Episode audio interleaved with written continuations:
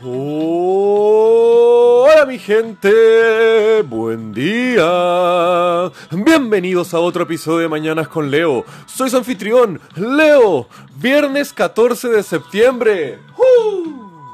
Un bello día, una bella mañana para hacer algo bello, mi gente. ¿Por qué no hoy comienzan un libro nuevo o aprenden algo que ustedes no sabían? El estar en un estado constante de aprendizaje y desarrollo es fundamental para estar en una buena vida. Esto te puede brindar una mayor competitividad en el mercado laboral, pero además te puede ayudar a traer conocimiento y sabiduría para aplicar en tu vida. Y además, loco, siempre es bueno estar aprendiendo algo nuevo. Es una grata experiencia, es algo rico y suma tanto a nuestra vida. Así que ya saben, mi gente, aprovechen mejor sus tiempos muertos. Escuchen otros podcasts, hay muchos para aprender cositas nuevas. Lean más libros, tomen algún curso online, loco. Las herramientas están a disposición y las oportunidades están en sus manos. Y hablando de conocimiento, hoy les quiero contar la historia de una pirata que lideró la mayor fuerza marítima de la historia de la humanidad y cual llegó a dominar los mares y enfrentarse uno a uno contra los gobiernos más poderosos de la época. Qing Shi, también conocida como Zheng Shi, loco, son nombres chinos, los voy a masacrar, así que aceptemos que yo voy a decir mal todos los nombres.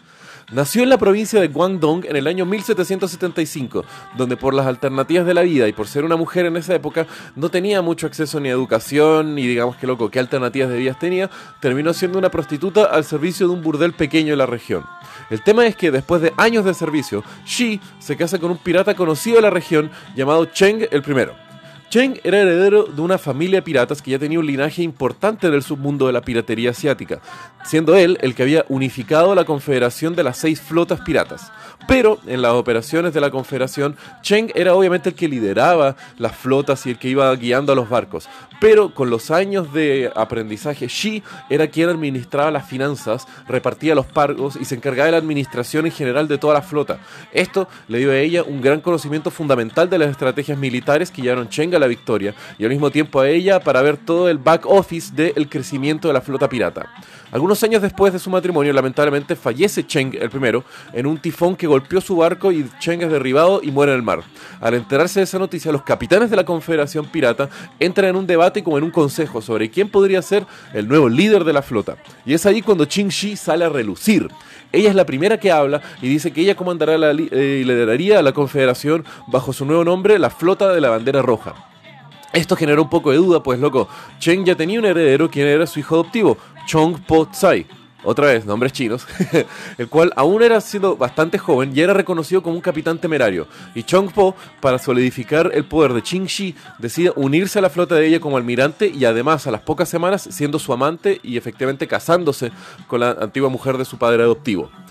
Esto solidifica a Qing Shi como la líder de la mayor flota pirata que China jamás había sido. Y durante su mandato, ella al mismo tiempo estableció una normativa clara para la distribución de botín, para las estrategias comerciales de extorsión y al mismo tiempo como estandarizando los castigos y las penas para los piratas que estaban dentro de la flota de la bandera roja. Gracias a esta estandarización y la institucionalidad que ella creó, generó que la flota pirata creciera más de 70.000 piratas, más de 1.800 barcos en total y al mismo tiempo siendo mucho más poderoso que la misma flota de la dinastía Qing que era la que dominaba China en esa época.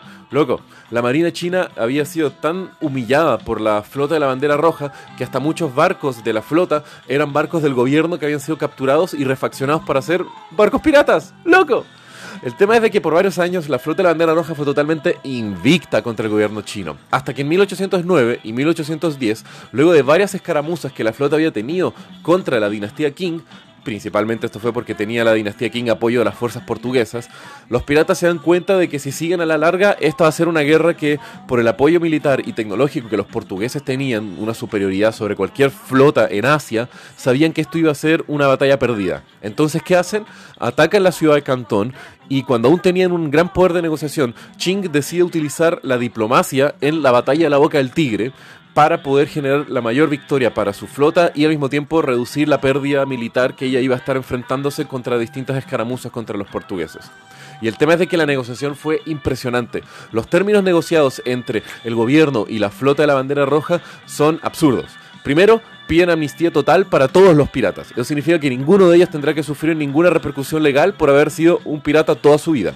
Después, poder quedarse con todo el botín recaudado por los años y años de piratería. Y tercero, la opción de poder ellos convertirse en parte de la Marina China y recibir salarios como parte del ejército. ¿Y sabe lo peor? El gobierno chino acepta los términos pero eso sí, simplemente van a hacer que 60 piratas sean desterrados, 151 sean exiliados a los bordes del país y 126 son ejecutados. Pero si uno piensa, eran más de 17.318 piratas y 228 barcos los que permanecieron bajo la flota de la bandera roja, que sobrevivieron toda esta negociación y que después hacen parte del gobierno chino y de la misma Marina China. ¡Loco! ¿Cómo puede, poderosa Shi, loco? Ella, después de una vida de piratería, de haber azotado contra las costas chinas y del sudeste asiático, y aún así después logra jubilarse con una vida pacífica, loco. Grande Shi, loco, la reina pirata. Así que bueno, con eso los dejo, mi gente. Que tengan un muy buen día. Los quiero.